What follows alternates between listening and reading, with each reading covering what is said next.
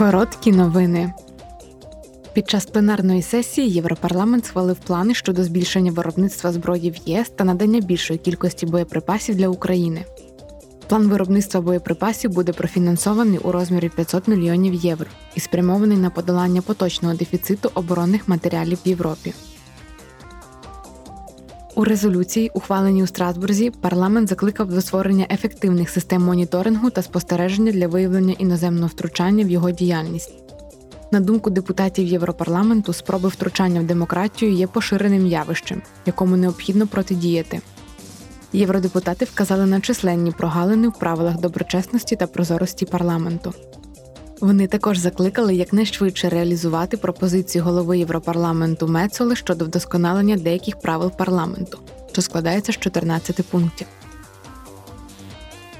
Завтра члени комітету Європарламенту у закордонних справах проведуть дебати з президентом Чорногорії Яковом Мілатовичем.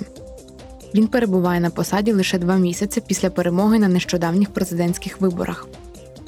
Висока політична напруженість занурила Чорногорію в глибоку політичну та інституційну кризи минулого року. Це як наслідок зупинило прогрес Чорногорії на шляху до вступу до Євросоюзу.